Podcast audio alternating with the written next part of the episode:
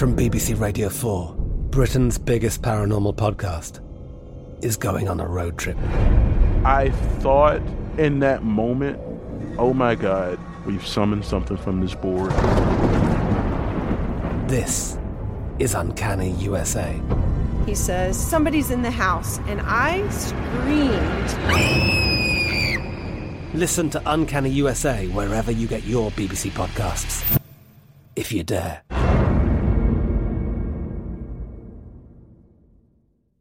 The Kakadu plum is an Australian native superfood containing 100 times more vitamin C than oranges. So why have you never heard of it? PR. No one's drinking a Kakadu smoothie? I'm JB Smoove, and that was a full episode of my new podcast, Straightforward, inspired by guaranteed straightforward pricing from AT&T Fiber. Get what you want without the complicated. AT&T Fiber, live like a gigillionaire. Available wherever you get your podcast. Limited availability in select areas. Visit AT&T.com slash hypergig for details. Xumo Play is your destination for endless entertainment. With a diverse lineup of 350 plus live channels, movies, and full TV series, you'll easily find something to watch right away. And the best part? It's all free. Love music? Get lost in the 90s with iHeart 90s, dance away with hip hop beats, and more on the iHeartRadio music channels. No logins, no signups, no accounts, no hassle. So what are you waiting for? Start streaming at play.xumo.com or download from the app and Google Play stores today. All you can stream with Xumo Play. The best conversations I have with my colleagues are the ones that happen when no one is looking, when we're not 100% sure yet what to write. Hopefully, having conversations like this can help you figure out your own point of view. That's kind of our job as Washington Post opinions columnists. I'm Charles Lane, Deputy Opinion Editor. And I'm Amanda Ripley, a contributing columnist. We're going to bring you into these conversations on a new podcast called Impromptu. Follow Impromptu now, wherever you listen. This Day in History class is a production of iHeartRadio.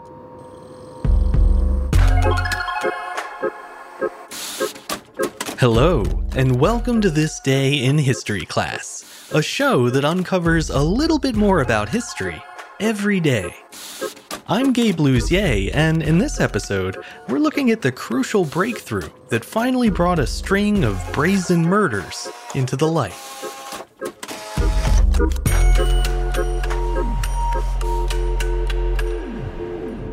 The day was May 11th, 1949. French authorities exhumed the body of Leon Besnard and found telling evidence that he may have been murdered by his wife. A toxicology report revealed Leon's body contained a high dose of arsenic, an odorless, tasteless poison that had been a popular choice among killers for centuries. A large dose of arsenic can kill a person within a few hours, but since the poison builds up in the body, it's also possible to kill someone gradually by administering small doses of arsenic over time. This slow and steady approach often produces signs of regular illness in the victim, making their eventual death seem less suspicious. Arsenic poisoning had been notoriously difficult to detect until the early 1830s, when a reliable test was finally developed. However, since gradual poisonings were still hard to recognize, many arsenic killers got away with multiple murders before their crimes were discovered. This was the case with Leon's wife, Marie Josephine Philippine Davaillaud, or as she would later be known, the Queen of Poisoners. Marie had been married once before to a cousin, but he died of tuberculosis in 1927 or at least we think it was tuberculosis. At any rate, Marie married Leon the following year, and the couple settled into a modest life together. One they grew to resent not long after the wedding. The trouble arose when Leon's parents inherited a large sum of money from his great aunts. It didn't seem right for an aging couple to live so well while their children lived in poverty. To correct this imbalance, the Besnards invited Leon's parents to move in with them in Loudun, a commune in western France. Leon's father died shortly after the move, allegedly from eating a bad mushroom by mistake. A few months later, his mother passed away, supposedly from pneumonia. With his parents out of the way, Leon stood to inherit half of his family's fortune. The other half went to his sister, Lucy. As you can probably guess, Lucy wasn't long for this world. She died soon after the money was divvied up, and though her death was ruled as suicide, it almost certainly wasn't. Marie and Leon took possession of Lucy's half of the fortune, but they decided why stop there?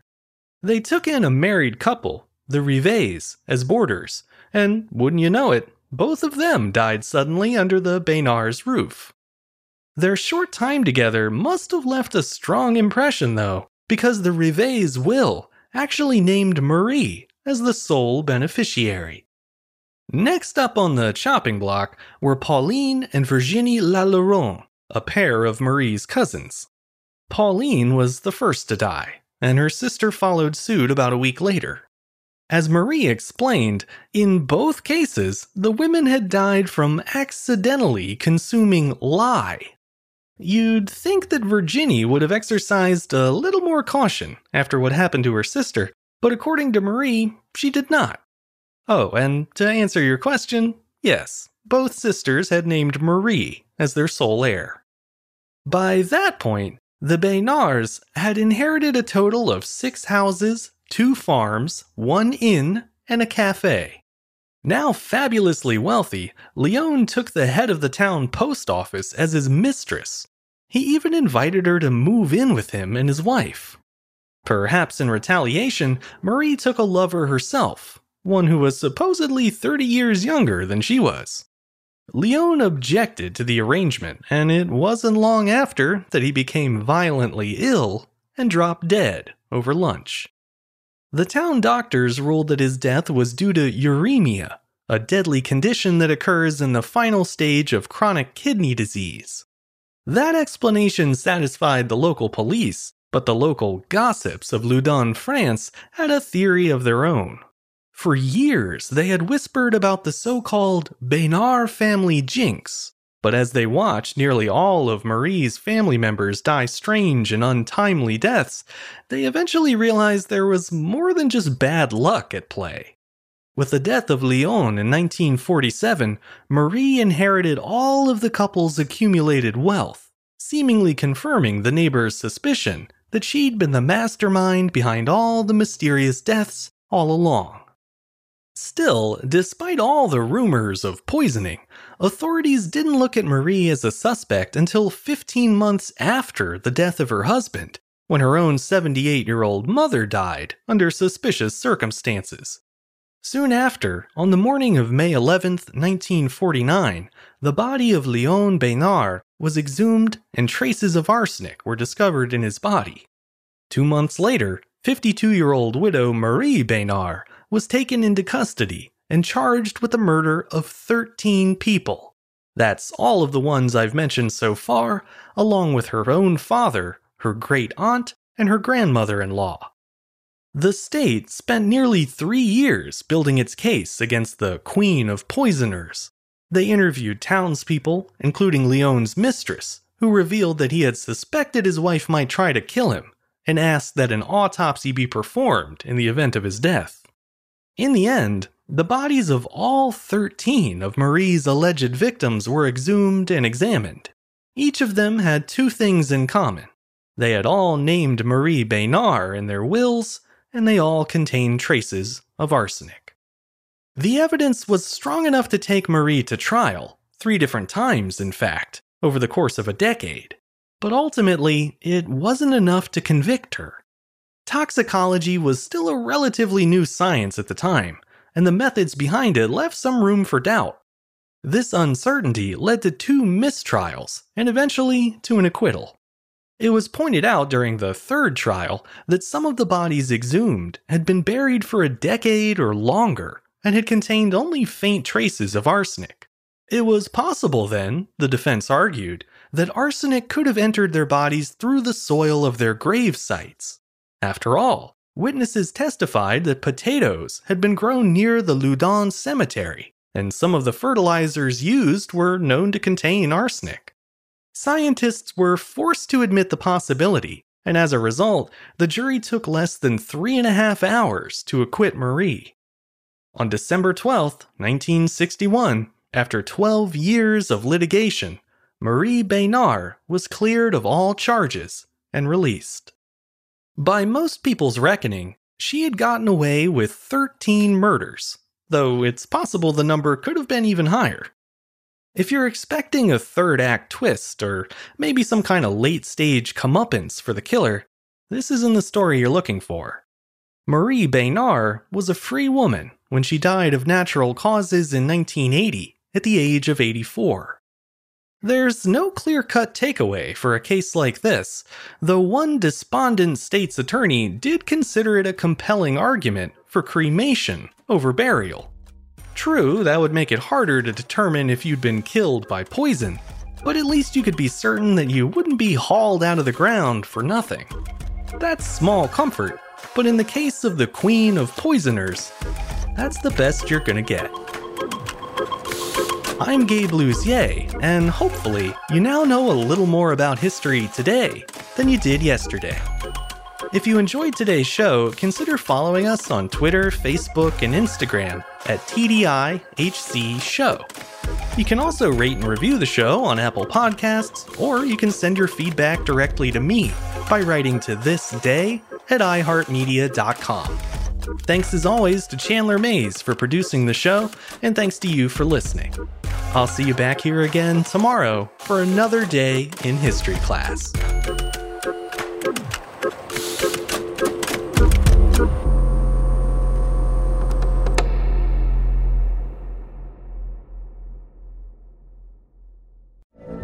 From BBC Radio 4, Britain's biggest paranormal podcast is going on a road trip.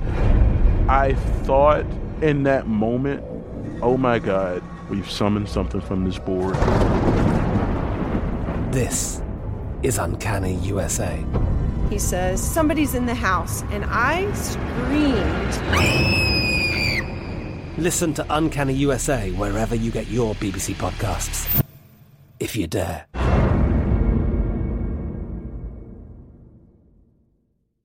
Xumo Play is your destination for endless entertainment. With a diverse lineup of 350 plus live channels, movies, and full TV series, you'll easily find something to watch right away. And the best part? It's all free. Love music? Get lost in the 90s with iHeart 90s, dance away with hip hop beats, and more on the iHeartRadio music channels. No logins, no signups, no accounts, no hassle. So what are you waiting for? Start streaming at play.xumo.com or download from the app and Google Play stores today. All you can stream with Xumo Play. Xfinity has free premium networks for everyone this month, no matter what kind of entertainment you love. Addicted to true crime? Catch killer cases and more spine-tingling shows on A&E Crime Central. Crave adventure? Explore Asian action movies on Hayya. Searching for something extreme? Check out skating, snowboarding, and more on Fuel TV Plus, the global home of action sports. And find crowd-pleasing bops on iHeartRadio's Hit Nation playlist. There's new free shows and movies to love every week. Say free this week in your Xfinity voice remote. This is Malcolm Gladwell from Revisionist History. eBay Motors is here for the ride. With some elbow grease, fresh installs, and a whole lot of love, you transformed 100,000 miles and a body full of rust into a drive that's all your own. Brake kits, LED headlights, whatever you need, eBay Motors has it. And with eBay Guaranteed Fit, it's guaranteed to fit your ride the first time, every time, or your money back. Plus, at these prices, you're burning rubber, not cash. Keep your ride or die alive at ebaymotors.com. Eligible items only, exclusions apply.